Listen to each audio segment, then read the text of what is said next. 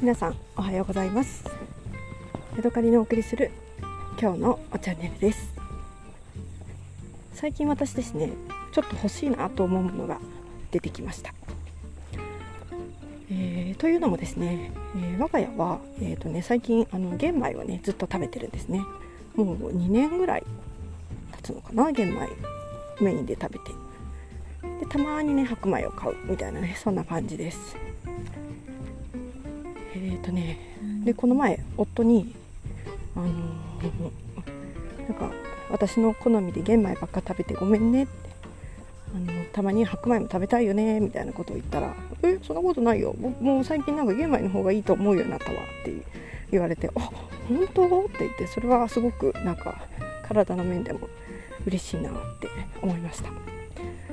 えー、私ね、あのー、今レストランで働いているんですけれどもまかないがね、あのー、毎日出るんですよ。ただねまかないで出てくるご飯が白米なんです。でねその白米がすっごい美味しいんですよ。毎日、え玄米を食べているからなのか白米でね美味しさがね半端ないんです。ただねそれのねそれで白米を食べるとねなんかすごくね罪悪感を感じてしまうんですね。ああ私は今エンプティカロリーを取っているみたいなねそんな気持ちになっちゃってあのー、玄米だったら取れる食物繊維だのなんだのが取れてないなっていうことにねこうなんか体よごめんみたいなそんな気持ちになってしまうんですね。あちょっとねいわゆるなんか脅迫観念みたい嫌なんですけれども。で、えー、この前ね蘭越町に行って、えー、玄米をね、えーと、と10キロ買ってきました。5キロ5キロ。おぼえっ、ー、となんかおぼろ月と北国だったかな。5キロ5キロ買ってきて食べてみたらね普通にあの美味しかったんです。ただね問題がありまして我が家はねいつも圧力鍋であの玄米を炊いているんですね。えーと、トイレから24時間ぐらい浸水させてちょっとね私の気持ち的に発芽玄米っぽくさせてでそこから、えー、水加減をしてもう一回あの炊く。で圧力がかかったら15分間、えー、シュッシュシュッシュって言わせてあとは蒸らしで、えー、圧力ピンが下がったらご飯を食べて OK みたいな感じでやってるんですね。ただね最近ね圧力鍋の調子がね悪くなっちゃって多分ねもう10年ぐらい使ってるからパッキンがねいかれちゃったのかもしれないんですけれどもえー、ていうのかな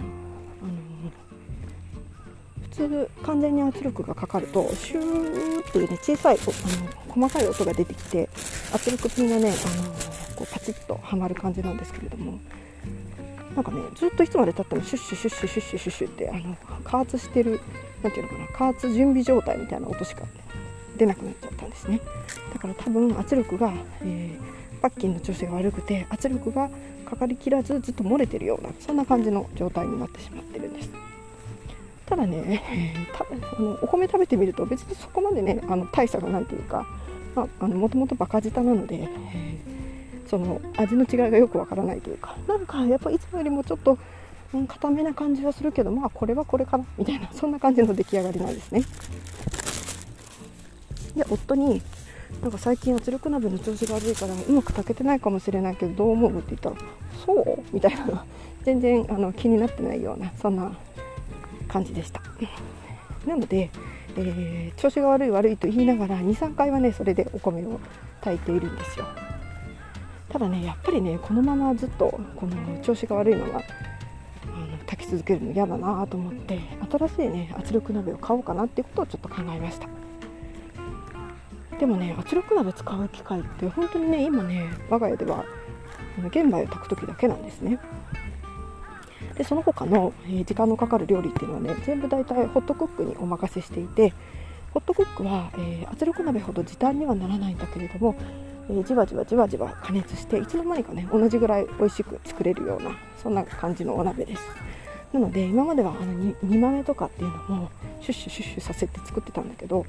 えー、ホットクックでね、あのピッピッピッってやってしばらく放置しておいたら同じような出来上がりになるのでもうねほとんどねホットクック様様でお願いしています。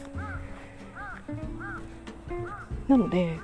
えー、今まではねその豆とかいろいろ使い道があるから、あの圧力鍋を持ってたんだけどあれ圧力鍋じゃなくてもいいかもしれないって思ったんですよ。でそこでねあの新しい候補として出てきているのが電気圧力鍋とそれからホットクックで玄米を炊く。それからまたは、えー、普通にね圧力鍋を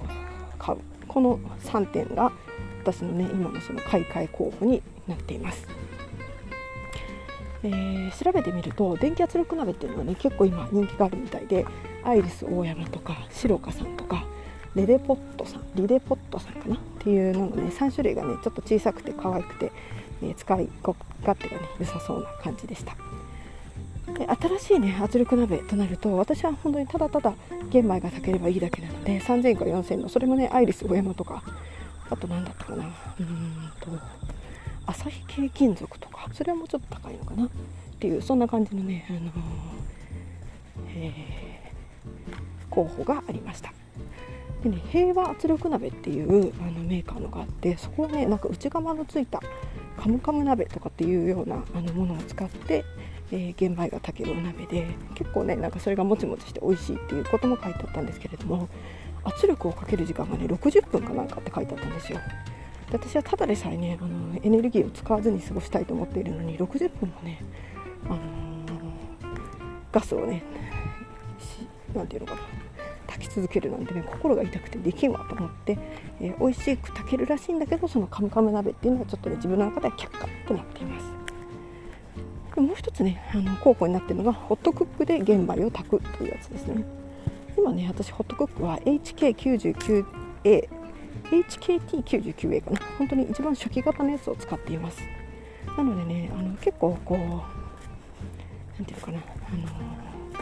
用途がなんてメニュー数が少なかったりとかするんですけど基本的なことはだいぶできるんですよ。ただ最近ねかき混ぜユニットっていうのがねあんまりうまく動かなくなってきているので、えー、もうねあの玄米炊くのにかき混ぜユニットはいらないからホットクックをかき混ぜ玄米専用にしてもう一つホットクックを買うか。